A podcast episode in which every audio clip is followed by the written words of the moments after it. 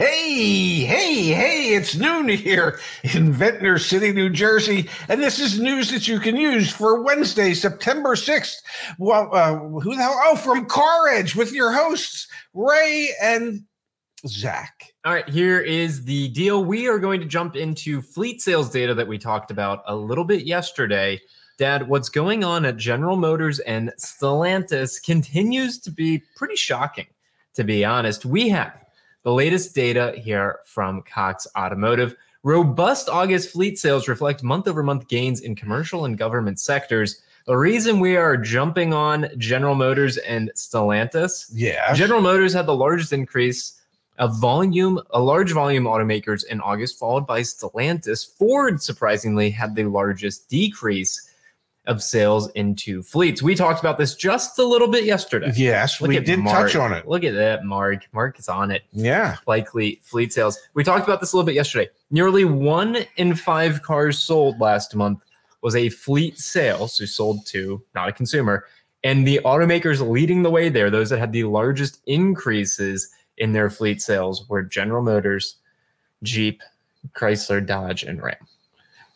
And That does not sit well, especially when you start to look at year over year sales for some of those brands, like Jeep, for example, their sales are actually down.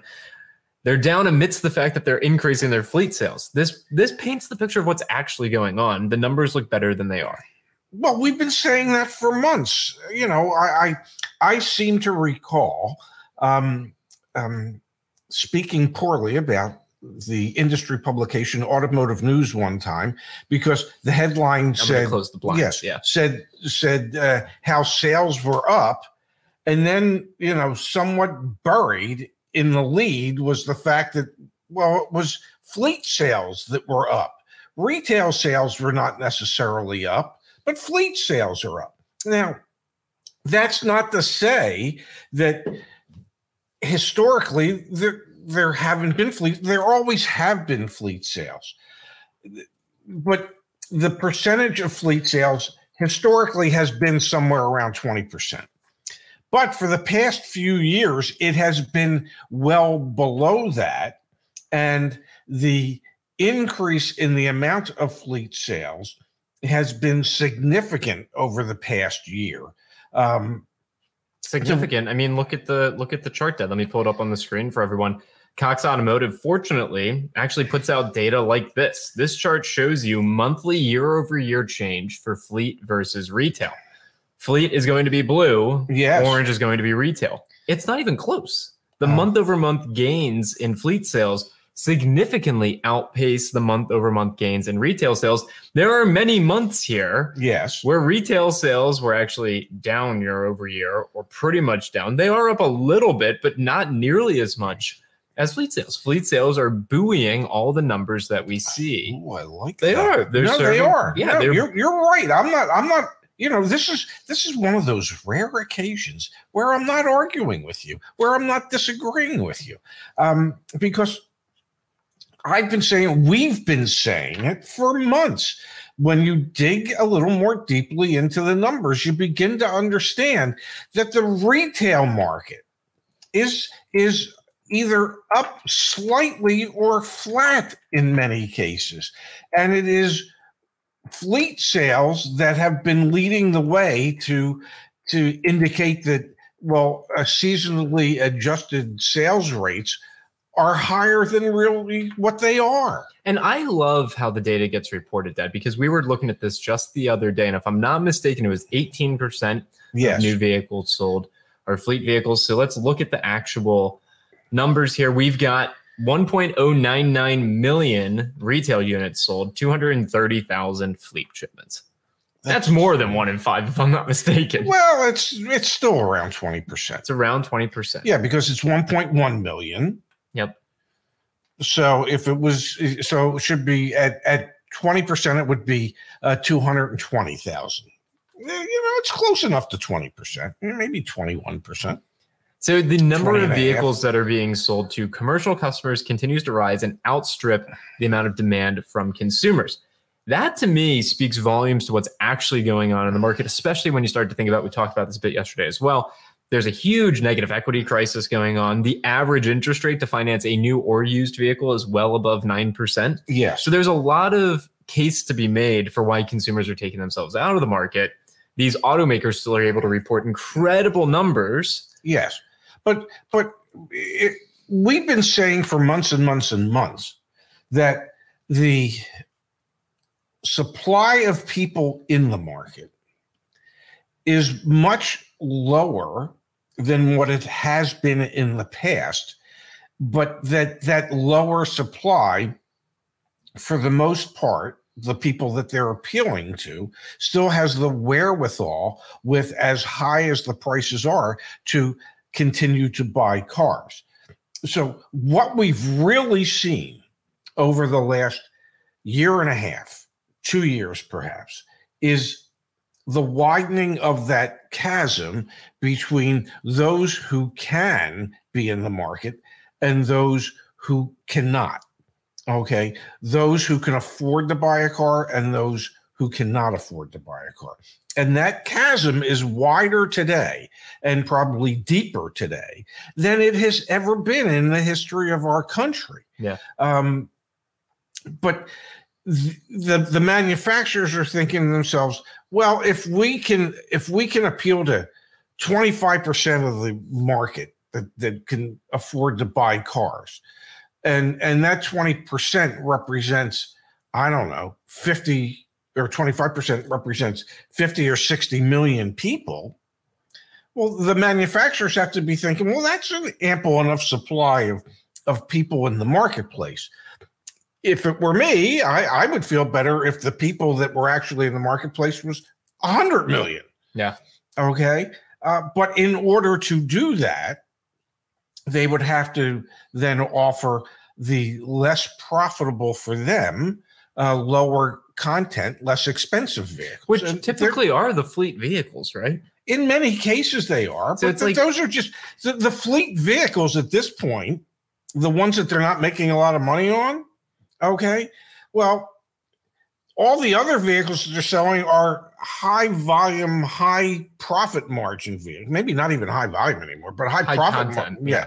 profit margin vehicles, so that they can they can afford to absorb a higher percentage of fleet sales because the gross profit built into what they are actually retailing is so damn high. Yeah. Mm, mm, mm, Yeah, it's it's it it is it has never been a worse time for someone to enter the market to buy a car. But I think some of these leading now. indicators demonstrate that it could potentially become a better time. Obviously, there's all sorts of other factors. We're going to spend some time today talking about the UAW strike because there's new news there. There's also that another indicator that would suggest that would Yes. suggest that it could become a better time to buy a car would be from the industry publication Auto Finance News. Rising interest rates rates lead to a 68% dip in floor plan interest income. Dealer profit continued to decline in Q2 there's all sorts of data out there that Yes. demonstrates that dealers are starting to pay to hold inventory on their lots again. Yes. The way that this works, for those of you that are unfamiliar, most car dealers are just like you and I. They do not pay cash to buy their cars. No. They finance them, and that's called a floor plan. That floor plan is essentially just a line of credit. And It's exactly dealers what it is. Dealers can make money off of that floor plan because for new vehicles, the auto, the, the original equipment manufacturer, the OEM, will actually subsidize because traditionally in the past, the vehicles would sit there for a significant Yes. amount of time. The automakers will actually subsidize that vehicle sitting there. I mean, on some Fords, I've seen invoices where FPA floor plan assistance could be like three, four, five hundred dollars. Yeah, uh, and and you know it, it could be uh, that the first 15 days of floor plan that the manufacturer covers or floor plan assistance is gets paid if and if if it's an order car or a pre-sold car when it comes in it gets sold right away that floor plan assistance if it was three four five hundred dollars that floor plan assistance basically becomes a profit center for the dealership because they're not going to have to expend that money to cover is the no floor floor, plan yeah, there is no floor plan expense. on that vehicle. Yeah. Now, so we know that that dealer profits are down slightly this year over last year. Mhm. Okay, that dealerships aren't making as much money as they did last year or the year before that. And even though dealer profits are down, they are still up probably close to 35 to 40% above what they had been prior to the pandemic. So, as we see profit levels for the dealerships declining slightly, they are still in so much better a position today than they were. For sure. But my point is, Dad, Yes. that there are these indicators that would suggest that you should be able to get more negotiability and, and better pricing because we have these fleet sales going up, not retail sales nearly as much. And then you have floor plan um, income dropping, Yes. becoming an expense again. Think about that. Imagine in any other type of business where a traditional expense category, something that you lose money on, Yes. becomes an income category. Yes. Well, and, it- and it has been. Oh, it has. It has for, For many past, of the dealers for the past two years. Yeah. Yes. Now, that's not the case, say, at Stellantis. It's probably, uh, oh, I'm sorry to hear that. Yeah. Um, but yes, let's wave. Yay. Um, It's definitely not the case at Stellantis. Yeah, or it definitely is the case that they're spending more money on floor plan. at yes. Well, it- it's definitely not the case at Stellantis that it's now become a profit center for, for their the dealers. dealers. Yeah. And it's not the case at Ford for the most part. And it's not the case at, at General Motors for the most part. Yep. It is at Toyota. It Definitely. is at Honda. Because those cars never touch the ground. Well, they're they pre-sold. they're they, pre-sold. They, they touch the ground. They just don't spend very much time on the ground. Yeah. And and so um, whatever the floor plan assistance is, it's it's much greater than what their actual floor plan costs would be. So it, for those brands, it still remains a profit center. My point simply was, even though floor plan costs are going up for the GM brands, the uh, Stellantis brands, and the Ford and Lincoln uh, brands, um, the dealers are still making more profit dealership wise today by 30 40% than they did prior to the pandemic even with much higher floor plan charges Pops, let's go to the chat here for a quick moment, and then Okay. we've got a few other stories that we need to look at. We've got from Drew, yes off topic, but was looking at your email templates today and noticed they still include references to supply chain issues. yes Is that still relevant to include when contacting a dealer? I'm gonna I'm just gonna mention it. We have, I'll pull them up on the screen in a second, free email templates for contacting car dealers. You should probably put your eyes on those and maybe do a quick revision to them, or maybe even work with with the team a little bit. Because I do think for most brands, mentioning that there's supply chain issues is not relevant anymore.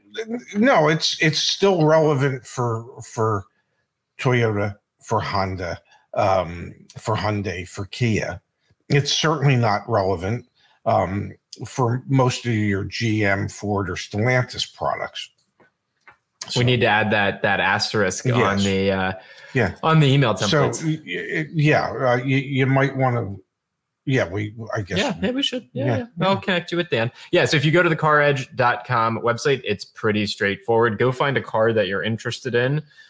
Da da da da da da da. Great. It's this XT4. yes certainly And if I scroll down here, where is it? Where is it? Where is it? View email templates. And it'll take you right to all of the various email templates. So there you go. You and they cost them. how much That is free, good sir. oh my free. goodness gracious Let's jump back to the chat. Here. Okay. Dad, we've got from Random Indie. Toyota inventory is terrible. I read on the Toyota forums there's a three year wait time for a RAV4 Prime.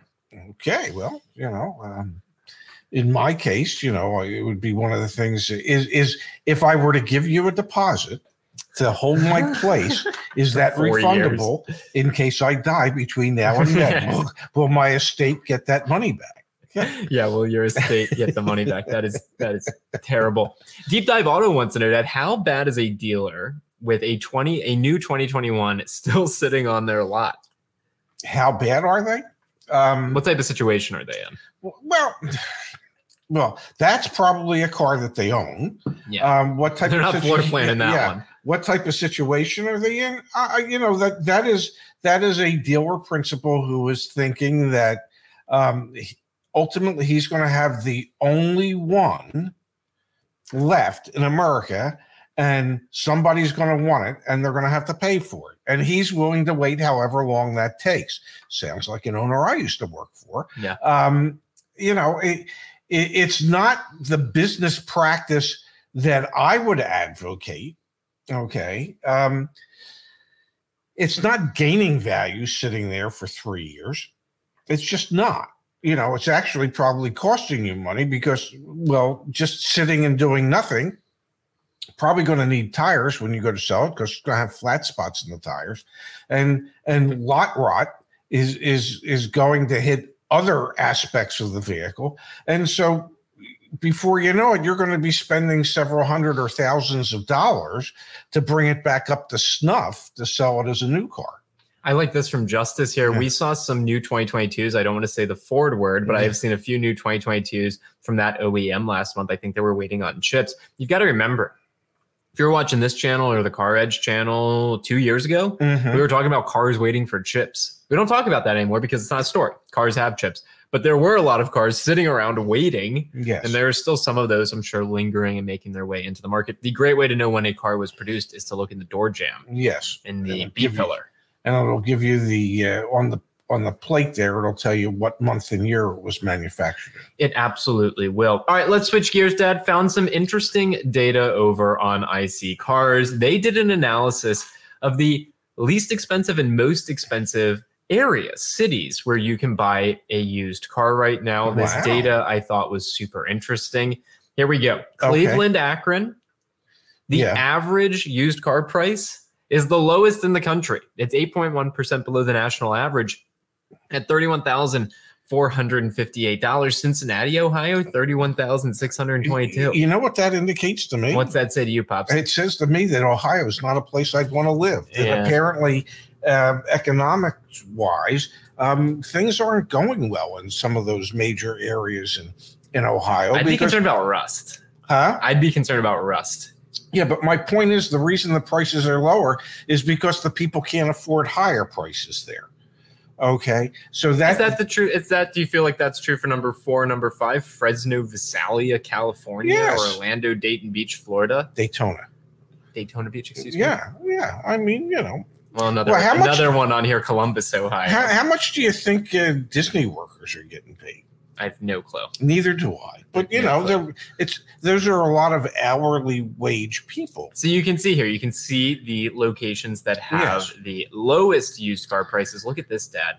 The 10 most expensive cities to buy a used car. Ooh, Can't be too surprised by number one why? West Palm Beach, Why? Because, Florida. Because it's a fairly wealthy area. 10% higher Yes. to buy a used car there than anywhere else. And that's just, iSeeCars methodology as list price. That's not even including dealer fees and everything like that. Mhm. So Florida's Yeah. the worst state to buy a car. Denver, yeah, these are all wealthier Austin, areas. Seattle, Tacoma, Salt Lake City, Yeah. Charlotte, Dallas, Fort Worth, Miami, Fort Lauderdale, Los Angeles, and Boston. Go figure. I mean, they're all wealthier.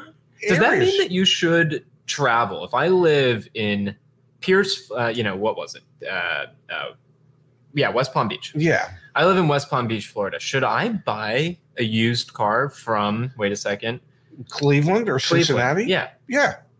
that's Yeah. what that says. That's yeah. And and you know, the difference is the rust that you're going to have from Cleveland will be from the salt that they used on the roads in the winter as opposed to the ocean water salt from the hurricanes. Um, There you go. yeah. They're both to have rust. I feel like this is kind of interesting. Like it does, it does speak to potential opportunities. Yes. to look outside your market. Yeah, I mean, look at uh, Norfolk, Portsmouth, Newport News. Yeah. I, you know, the military installations. Um, yeah, th- there are. Yeah, that's what it tells you. So iSeeCars even went further, and they actually showed. Here it is. Yeah, The most and least expensive cities to buy popular used cars. Look at this data: Chevrolet Malibu, Yeah. Chevy Malibu. yeah, The least expensive metro area is Miami, Fort Lauderdale. yeah. Do you know the why? most expensive is Dallas. yeah, do you know why? Huh.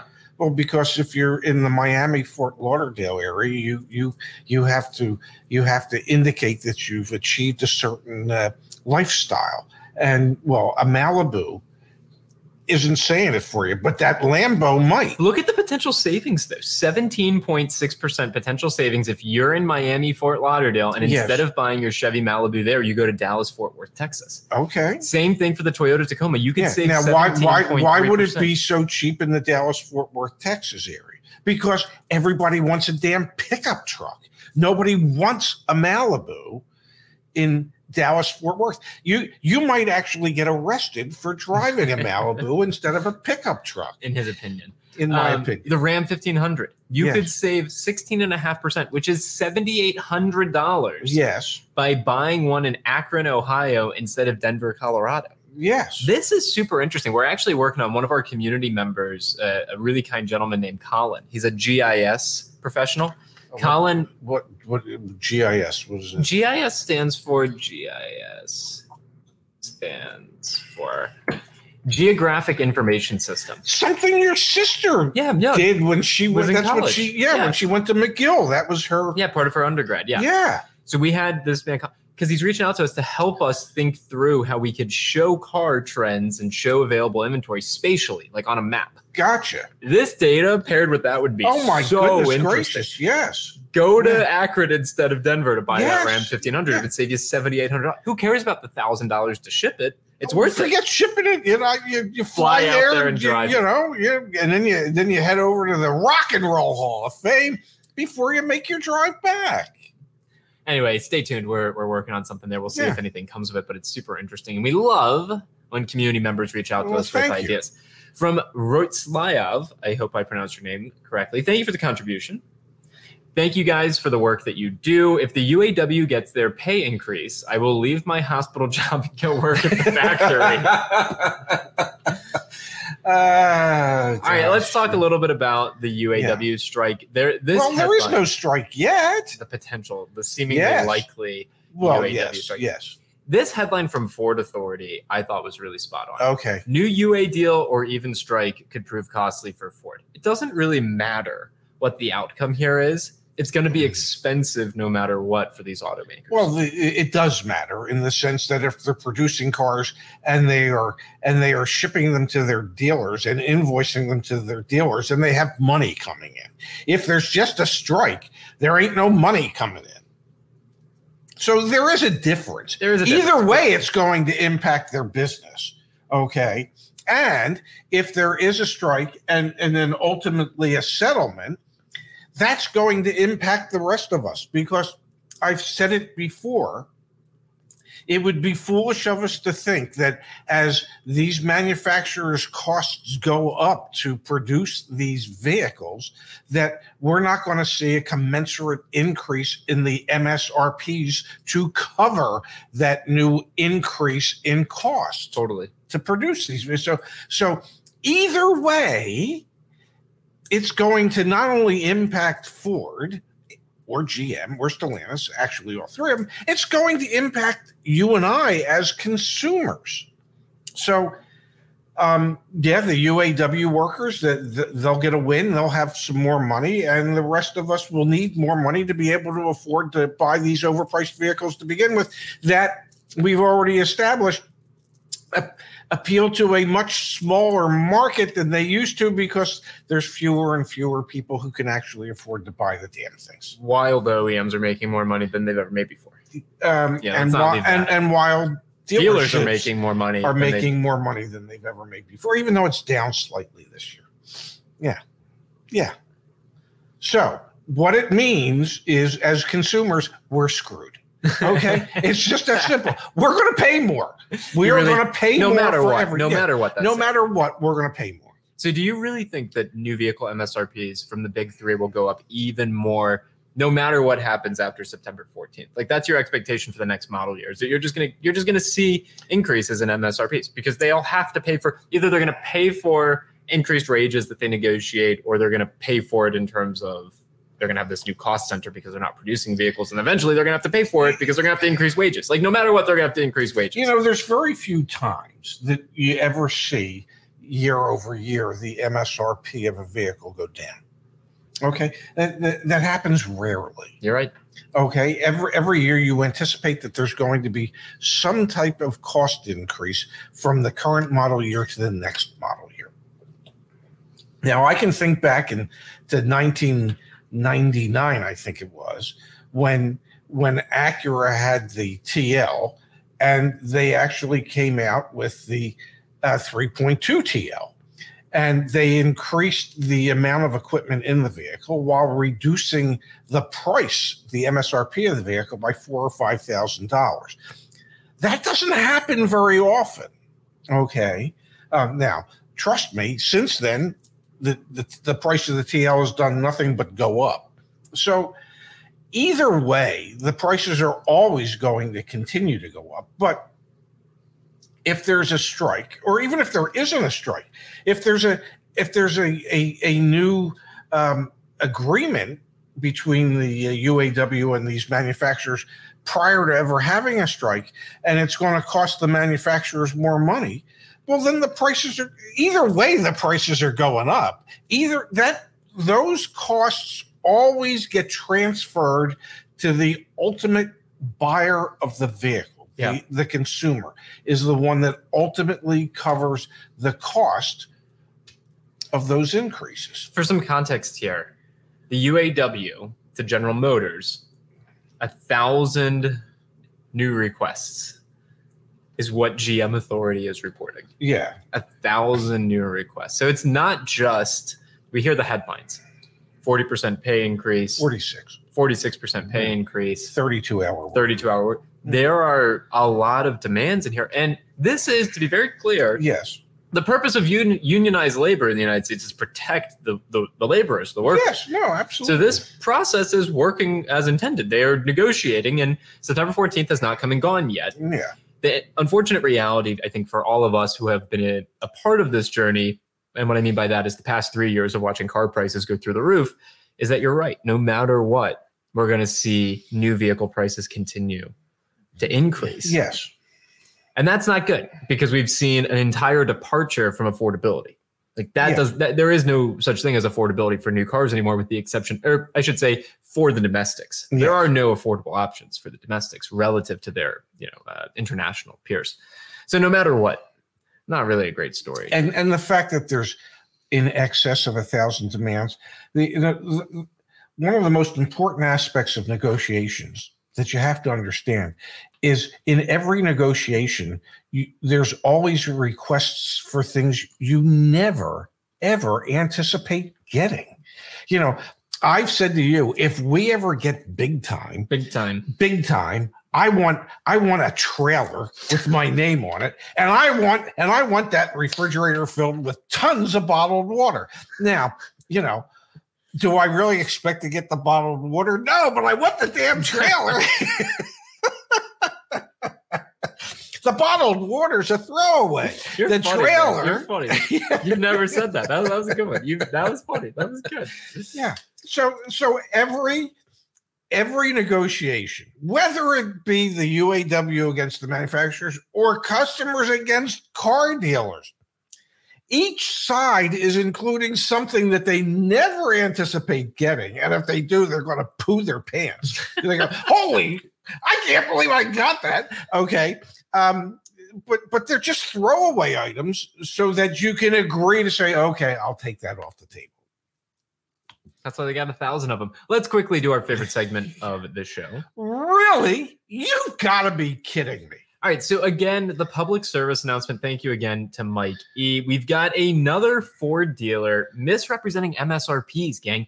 So this is now just a public service announcement. Okay. If you are in the market to buy a new car, I can't believe we're saying this, but the MSRP as listed on their website is seventy-four thousand three hundred and forty dollars with yes. a seven thousand dollar savings. And this is a, it's Schottenkirk Ford in Jasper. I'm assuming Wyoming. Okay, that's fine. Um, well, that's what it says. Jasper just shot Kirk Ford. And then here is the, the winter actual, sticker, seventy-two thousand eight hundred. And what did they say it was? This can be, to be very clear. Yeah, we're empathetic to the idea of making mistakes. We make mistakes all the time. Yes, this is not. Uh, I'm not calling out Schottenkirk Ford, not in the slightest. This is a mistake that can happen. This is a public service announcement Yeah. to consumers to double check the and MSRP. and and and to the dealers who are posting that perhaps double check your own stuff. Yeah, double check your stuff that perhaps somebody's dyslexic when it comes to typing in some of this information. You are way too kind to these dealers to to suggest that it might just be uh, um, um, No, because I'm empathetic to it. We have issues that I'm come up on, too, on our website too. Yeah. No, I get it. Yeah. Yeah. Okay. I get it. Uh, check the rest of their damn inventory and then tell me. Now that that I can buy into. okay because if if if on most of their inventory there is that discrepancy then uh, one might surmise that it is intentional No, but we don't but we don't know that until we were to check their inventory even if it was all incorrect, that doesn't mean it was intentional. what else would it be I'm just saying, I've had many bugs, many issues that have come up in our website. It uh, doesn't necessarily mean it's intentional. If the msrps are inflated on their website What if they're all on- inflated by the same amount? if they're then it's intentional No, maybe it was just a bug. It's not a bug. They- This ain't the flu. okay. Oh my! Stop it. I, I you know, I, I, I know that you don't want Schottenkirk suing us. Okay. I, I don't want to. You know, I, I just, I have to cut it off there, folks. All right, we'll be back tomorrow. Yes, Thank you, everyone, will. for joining us. We'll be back at what time? Um, Twelve oh two. If we're adding two minutes to our starting time, much like some dealers add two thousand dollars to their MSRP. See 12 then, at noon tomorrow, noon Eastern, 9 Pacific, 8 a.m. in Anchorage, and 6 a.m. in Honolulu. We'll see you all back here tomorrow, ladies and gentlemen. See you guys.